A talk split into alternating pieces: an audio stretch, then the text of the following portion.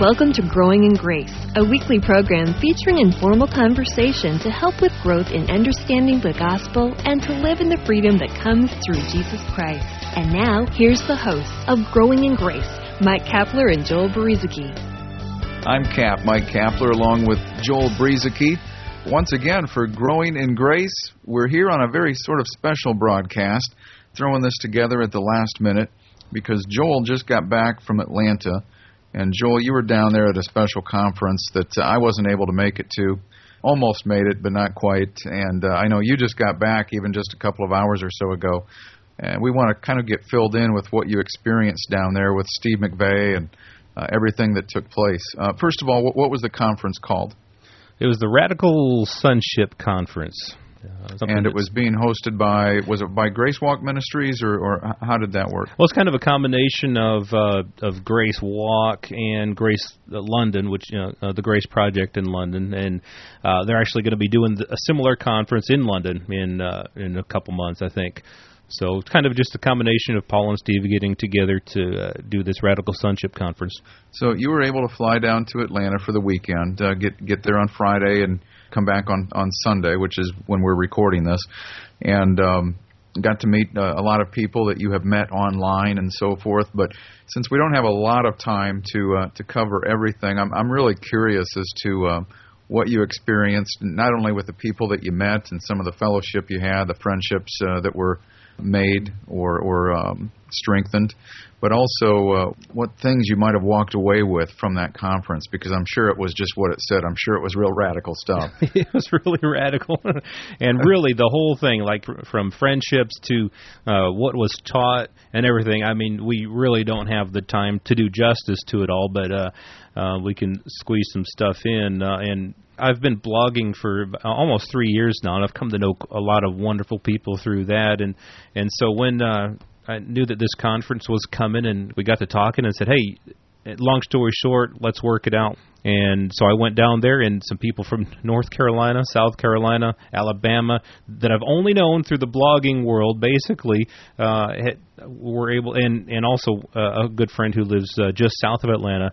We were able to all meet each other and spend the weekend uh, listening to Paul and Steve share some wonderful things about the grace of God in our life in Christ and, and His life in us. So the the friendship part of it was excellent. I mean, I missed those people already, and they know who they are. Just got to spend some really sweet fellowship time with with uh, those friends, and then uh, I've met Steve McVey before, as and as you have, Cap. He's been to our church here in Waterloo and Cedar Falls, Iowa, and um, Paul Anderson Walsh. He's someone that I have never met before. I've talked with him online as well before via video, and uh, emailed some things back and forth to each other. But he is a really wonderful guy as well. Both Steve and, and Paul, they've got some really wonderful insights into the grace and the love of God, and and the fact that we've died and that our life is no longer us, but it's Christ in us. And so that was they built upon some of those things having to do with that. Well, we haven't talked much since you've been back, just very briefly, and I said, why don't we just splash a program together real quick and, and be able to, to get it out there online for people who, who knew about the conference or maybe even attended it. But uh, one thing that you did tell me was that uh, some of what we've talked about over the last four years to a lot of people in the traditional church world, some of what you and I talk about probably seems pretty radical. But you said this was even deeper and even uh, more radical and uh, but exciting. Can you sort of hit some of the headlines? I, I know it, it's hard for an, an entire weekend to, to summarize it in just a few minutes, but give us some of the headlines on on what you're walking away with, and maybe we can do more programs in the future related to these sorts of things. Yeah, I mean, uh, it it really is something I'm still kind of soaking in in in a very good way. Uh, just digesting a lot of the stuff, and and some of it was stuff we've talked about before, and that I was already well grounded in, and, and just kind of building upon that. The radical, uh, I'll just talk about the radical sonship. What they're really getting at is that in in Christ. Uh, the, the way that the two guys share it, Paul and Steve, they're kind of different phases of of our grace walk of of walking in this life in Christ, a kind of a, a childhood phase, a teenage phase, and a father phase. In grace crawling to grace walking, uh, I can't remember all the terms, but the the essence of it, we need to know who we are in Christ. We need to know that God loves us. We need to know our identity in Christ. All of these things we need to be grounded and established in this, and so much of the church doesn't do that. They start off with get a person saved and then just tell them what they're supposed to do, and the church has lost so much of that. But I, I think this conference was kind of along the more mature uh, aspects of, of walking in grace, what it looks like when it's lived out, uh, not a matter of trying to follow, uh, using grace to follow laws and, and, and commands of God, but understanding that we're dead, that it's it's not God trying to revive something in us. It's about us being dead and His life, His nature being manifested in and through us. Uh, one of the notes I took was a lot of us in our Christian walks, so we understand that God is for us. And that's good. He is for us. He sent Jesus Christ for us. And because He loved us so much, He sent His Son. Uh, and then we move on to Emmanuel. God is with us. And we're thankful that God has come to be with us. But the, moving on into some of the deeper things, God is in us. Like I said, we've died.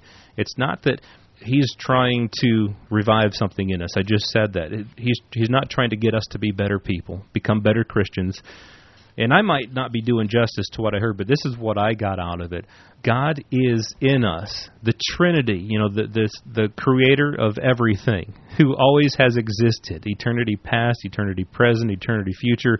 God, the Trinity, the Father, Son, Spirit have never not existed, and they exist in a loving triune fellowship, and that fellowship is never broken.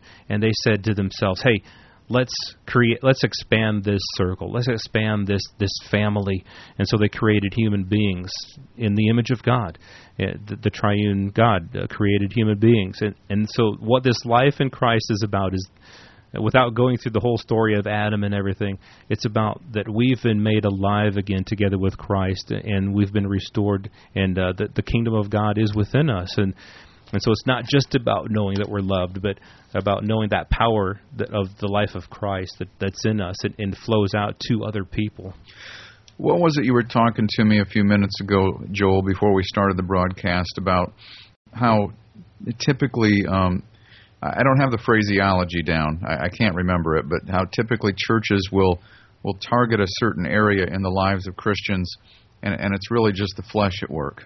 Well, yeah, you know, um, that's we've you you and I have talked about this a lot. In that uh, we get this list of, of things that we're supposed to do, and, and we try to get to get to work at doing it. And even in the least legalistic of churches, uh, it, there seems to be a focus on what we're supposed to do. And the phrase that was used this weekend, I wrote it. I I can't remember some of my notes if I if I quoted them or just wrote down what I was thinking at the time. But I wrote down nurture versus nature, and the, the nurture aspect is when uh, you know a person gets get saved and, and they're in and they're in their life in Christ. And so and we're trying to get them we're nurturing them uh, to become a better person. We're nurturing them along uh, bringing in all the rules and principles and and say, and teaching these things every week and and trying to get people to live by that. That's nurturing people into into good works which is really in essence a matter of nurturing the flesh.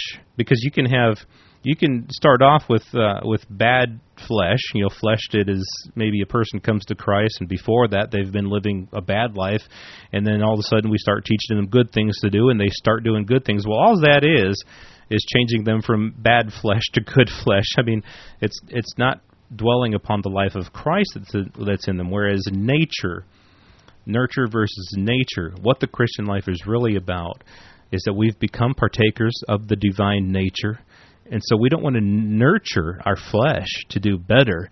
We want to understand that we're dead, that we've died, and that Christ lives in us, and that it's the divine nature that makes everything happen in the Christian life. It's it's His life flowing in and through us and out of us for the for the benefit of others, not just for ourselves.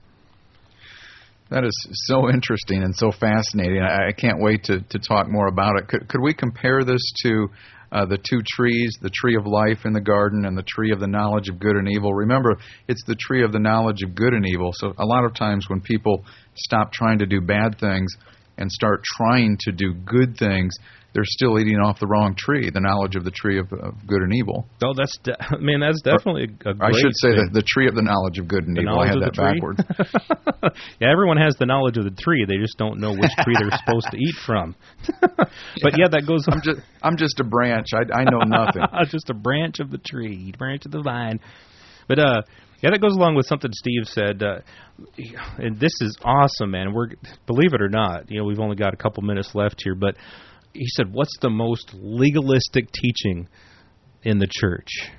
What's the most legalistic teaching in the church? And he and he talks about how the man came up to Jesus and said, "What what what's the greatest commandment?" And so Jesus says, uh, "Love the Lord your God with all your heart, soul, mind, and, and might, and love your neighbor as yourself." And so the greatest commandment is to to love God more. You know, to love God. And so the greatest legalistic teaching in the church. This is going to blow people's minds, but the greatest, some people, uh, but the greatest legalistic teaching in the church is that we need to love God more. Uh, because that's the greatest commandment. Is if it's us trying to nurture ourselves, trying to nurture people to love God more, that's nothing but a fleshly deed of us trying to find some love within us in, in order to love God with. Whereas the kind of the the natural thing is that we need to learn that we are loved by God, that His life is in us, that it's already been fulfilled. We already do love God uh, because the life of Christ is in us, and that is our life. And so instead of trying to, God, please help me to love you more, help me to love people more, it's let me realize that I'm dead and let me uh, instead let the, the divine nature uh, let me be let me partake in that divine nature so that it's his life and love not ours So instead of trying to uh, just love God with all my heart, all my soul, all my might, and, and and by doing that I'll I'll do the right things, and by doing the right things I'll love God more. Instead of that, it's more like realizing the love that God has for us, and and dwells in us. Uh, will automatically respond in, in a love toward Him without me having to put the effort into it. Is that right? Am I getting that? I, that's that's pretty much what what I've gotten out of it. Just uh, we try so hard uh, to do stuff when it's not us. It's not about us. It's not about us living the life. It's not about us trying to to do it, but letting go, stepping aside, and and realizing that I have died. I've been crucified with Christ. The life that I live, I don't. It's the life of Christ in me. Well, obviously, uh, we can't cover it all here in just a few minutes, like we said before, but uh, at least wanted to get a little bit of scoop on what took place down there at that incredible conference you were at. I, I saw a lot of uh, comments on, on Facebook and so forth, and people who were at the conference who were having such a great time. Yeah, it was really a good time, and uh, I, I really missed the people. I, I think um, the teaching was wonderful, and, and I'm going to take stuff away from from this uh, for the rest of my life. That's just always going to be great. But I, uh, the the friendships, being able to spend some really good time with other like-minded people and people that I've become friends with over the last year or two, to actually meet them in person, that was sweet. It was really was a really was a wonderful wonderful experience. Uh, well, I guess uh, Mike, we got to wrap it up because our time's up, and I sure appreciate you. Uh, it was uh, your idea to to kind of do this, and so appreciate you bringing up this idea, Cap. And uh, this has been kind of a special edition of of Growing in Grace, and so we'll be back with you again next time for more talk about this life of growing in God's grace. You've been listening to Growing in Grace with Mike Kapler and Joel Brueseke, a weekly program featuring informal conversation to help with growth in understanding the gospel and to live in the freedom that comes through Jesus Christ.